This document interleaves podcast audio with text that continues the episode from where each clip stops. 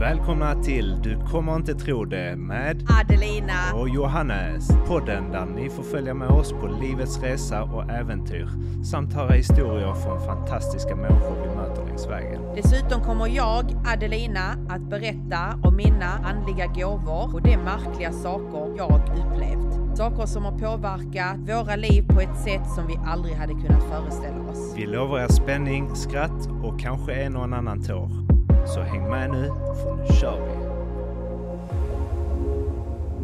Välkomna till dagens avsnitt av Du kommer inte tro det. Adelina heter jag. och Johannes heter jag. Ola, ola. Hola, hola. Ja, jag tänkte så här äh, för att sammanfatta hur avsnittet kommer vara. Det har ju släppts en dokumentär på SVT Play som jag gärna vill prata om i dagens avsnitt och jämföra med Helsingborg för jag tycker det är jättefascinerande. Yes. Dokumentären heter Uppdrag granskning Marbella och superbra dokumentär. eh, Men vi vill också jämföra den lite med vår egen upplevelse av Marbella och eh, köra lite reflektioner kring det också. Absolut. Alltså jag vet inte var de har fått allt detta ifrån. Yes. Men kortfattat om dokumentären, så jag fick ju nästan lite magont när vi tittar på den. För de vinklar ju saker ganska hårt där. Det är ju mycket kring det här lyxlivet. Det är mycket kring influencer. Det är mycket kring mäklare och kriminella.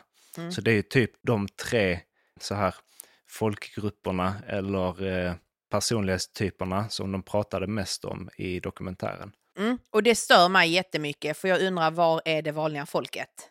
Vi, vanliga folket som väljer att flytta ner för att bryta ett mönster, för att må lite bättre, för att jobba där nere. Det var fan ingen som intervjuade oss. Och det är kanske inte så konstigt, vi är kanske inte så dramatiska. Det, det är kanske roligare att se en mäklare som säljer villor för 50 miljoner, en influencer som, alltså inga, inget illa menat, men Nej men inget illa menat, alltså denna influencer, för det första känner jag inte igen henne, eller jag vet inte vem hon är och jag ber om ursäkt för du verkar vara en genuint fin tjej, men i hela denna dokumentären så blev hon ett stolpskott, enligt min uppfattning. ja, men det var en bra sammanfattning. Och henne ska de då intervjua. Jag tycker synd om henne, för jag tror genuint att de har vinklat henne så. Vi hoppas det i alla fall. Ja, och det blev ett skämt. För att där finns så många andra influencers, alltså där barn och ungdomar är deras idoler som har inflytande på personer. Var eh, var de? Ja, de kanske tackade nej av en anledning för att de kommer bli vinklade som idioter. Sen mäklaren, alltså på riktigt. Det är också så, hoppas genuint att du inte är sån här i verkligheten för det blev bara löjligt. Hej, jag vill vara Fredrik, vad heter han? Supermäklaren. Eklund. Fredrik Eklund vill jag vara som kopia och så blev du någon fucking medioker åsna i en serie. Nej men och det, jag är jätteledsen att jag är brutal. Och det är inte min mening att vara elak mot någon. Men det blev ju ett skämt. Alltså på riktigt, det blev, det blev provocerande. Ja, Men de, de målar ju upp jättestereotyper. Det är lite det som är problemet. Den här jättestereotypen med en influencer som det, enda man lägger ut det är eh, om man har gjort nya naglar, om man gillar att sminka sig och vad man köpte för prylar på nätet. Ja, och han bara så, här jag säljer bara supervillor. Nej, för att du kommer sälja de små lägenheterna också för en, två, tre, fem miljoner. För vet du vad, pengar är pengar oavsett om det är hundratusen eller en miljard. Det är detta när man ska vara show-off. Jag pallar inte det. Sen är jag helt övertygad om att detta var en vinkling. Men också en tragisk vinkling är vad fan har Svenska skolan i Marbella med detta att göra? Att en pappa i några månader hade sitt barn på skolan. Det var inte en jävel av dem som fattade att det var span eller någonting. De har bara förstorat upp saker och ting och detta är min uppfattning. För våra barn går i Svenska skolan i Marbella. Världens bästa skola, om jag får säga det. Mm, måste jag hålla med. Eh, ledningen, fantastisk. Vdn, ja, magisk. Personalen, helt jävla underbara. Och barnen också. Och barnen delen. också. Eh, energierna där är så grymma. Föräldrarna supertrevliga. Det finns de föräldrar som säkert är kriminella, finns föräldrar som har gjort exit, finns föräldrar som kämpar för att barnen ska gå på denna skolan. Men där är ju inte någon insatsstyrka utanför som står med kikar och kollar liksom vem som lämnar barn eller inte. Det blir liksom ett skämt när man ska smutsa ner på detta sättet, för det är exakt det jag tog det som. Man skulle smutsa ner och det var svenskarna som man skulle liksom så eh, kasta på. Sen vet jag, det finns mycket kriminalitet där nere. Men det är ju ingenting vi ser. Ja, exakt. Det, det finns eh, kriminella som bor där, precis som på alla andra ställen i världen, köper att det är en eh, koncentration av många som har mycket makt, att där eh, görs mycket beslut därifrån, skickas mycket saker till höger och vänster därifrån. Men om man ska jämföra känslan av trygghet, och nu har vi bara bott i Helsingborg de sista åren i Sverige, men om man ska jämföra känslan av trygghet där nere och i Helsingborg. Jag är mer trygg i Marbella än jag faktiskt är i Helsingborg. Vi har ju inte längre en trygg känsla i Helsingborg. Det tror jag vi båda är överens om. Vi har ju varit eh, med om rätt så mycket. Ett av de stora grejerna här faktiskt. Alltså vi har ju varit vittnen till en skottlossning. Där tappar vi ju lite vår trygghet för denna staden. Och då, då bara känner jag så här, alltså jag har inte under ett års tid sett något sådant i Marbella. Visst ser vi poliser, visst fan ser man att de gör kontroller, men poliserna i Marbella är så med, kan man säga så? Eh, där finns ju en helt annan eh, närvaro. Ja, de är närvarande. De gör direkta, ordentliga insatser. Så det är kanske en del till att det känns tryggt där nere och en del till varför det är ändå ganska, vad ska man säga, dämpat. Ja, men det är ju exakt så som du säger. Poliserna är mycket mer närvarande i Marbella. Och där finns väl också tre typer av poliser i Marbella.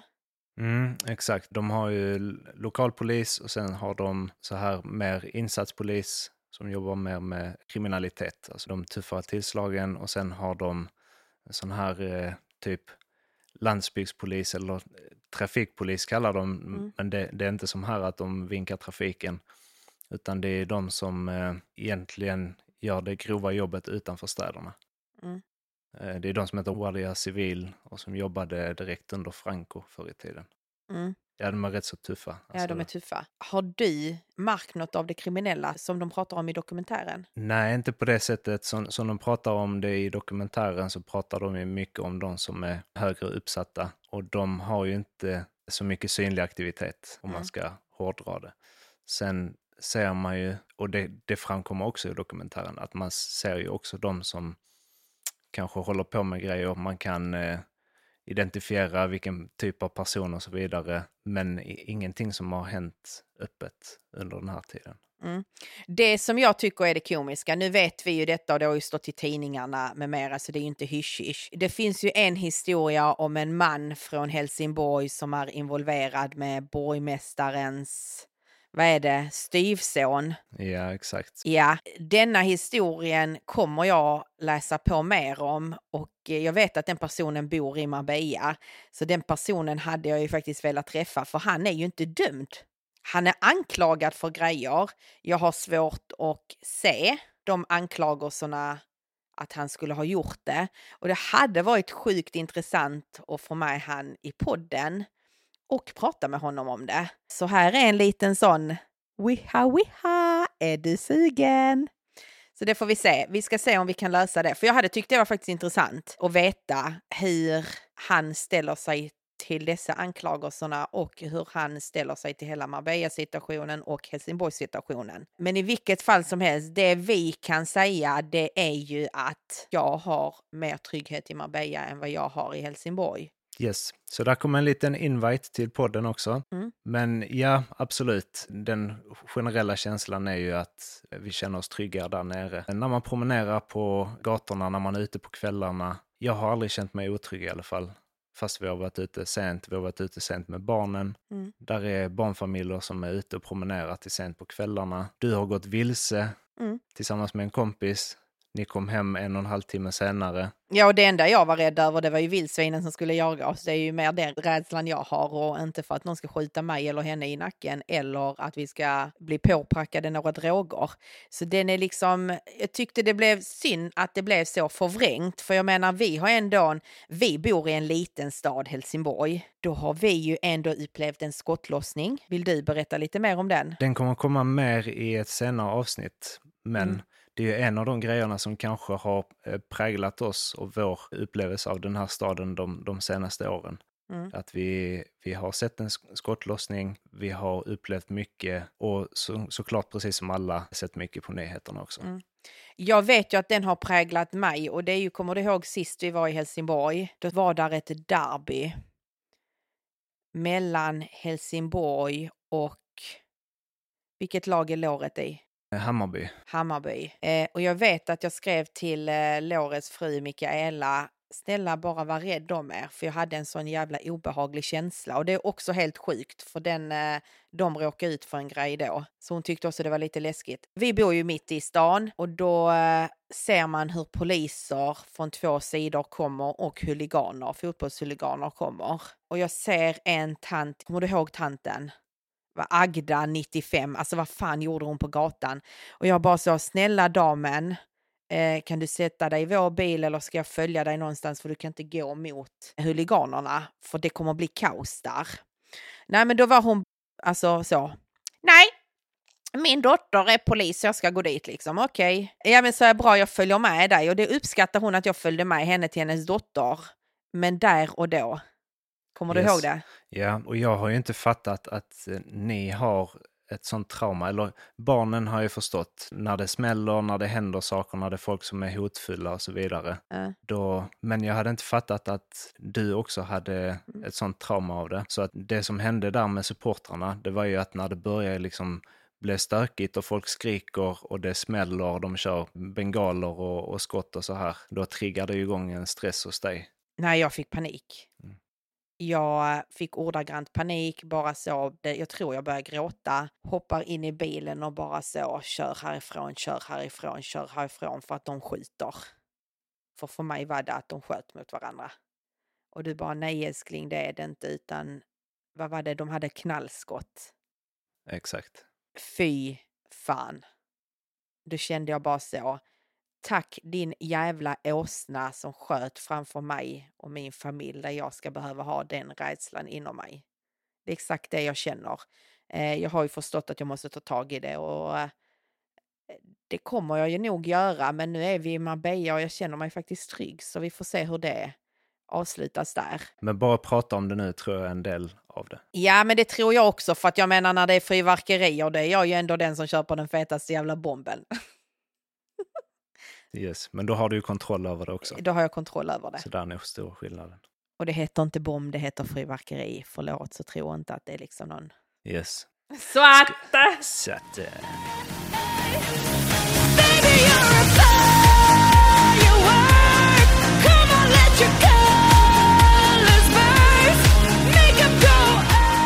Så nej, summan av kardemumman. Heter det det?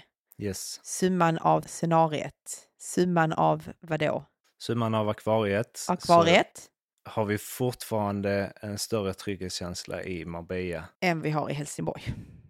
Yes. Och jag tycker vi ska lyfta lite andra typer av människor som också bor i Marbella. Mm. För många av dem vi träffar, det är ju till exempel människor som under corona började distansarbeta och såg möjligheten att kunna jobba var som helst i världen och som har tagit steget och flyttat utomlands, tar med familjen ner och gör det till ett äventyr eller till en ny livsstil Mm. eller ett nytt hem. Mm. Det är ju en typ av person. Det finns ju ganska många sådana. Och en annan kategori, det är ju företagare Mm. som har sett att de har möjlighet att driva sin eh, verksamhet var som helst i världen. Och nu pratar vi inte bara om svenskar, utan visst, nu var det ju väldigt fokus på svenskar eh, i Marbella i den dokumentären.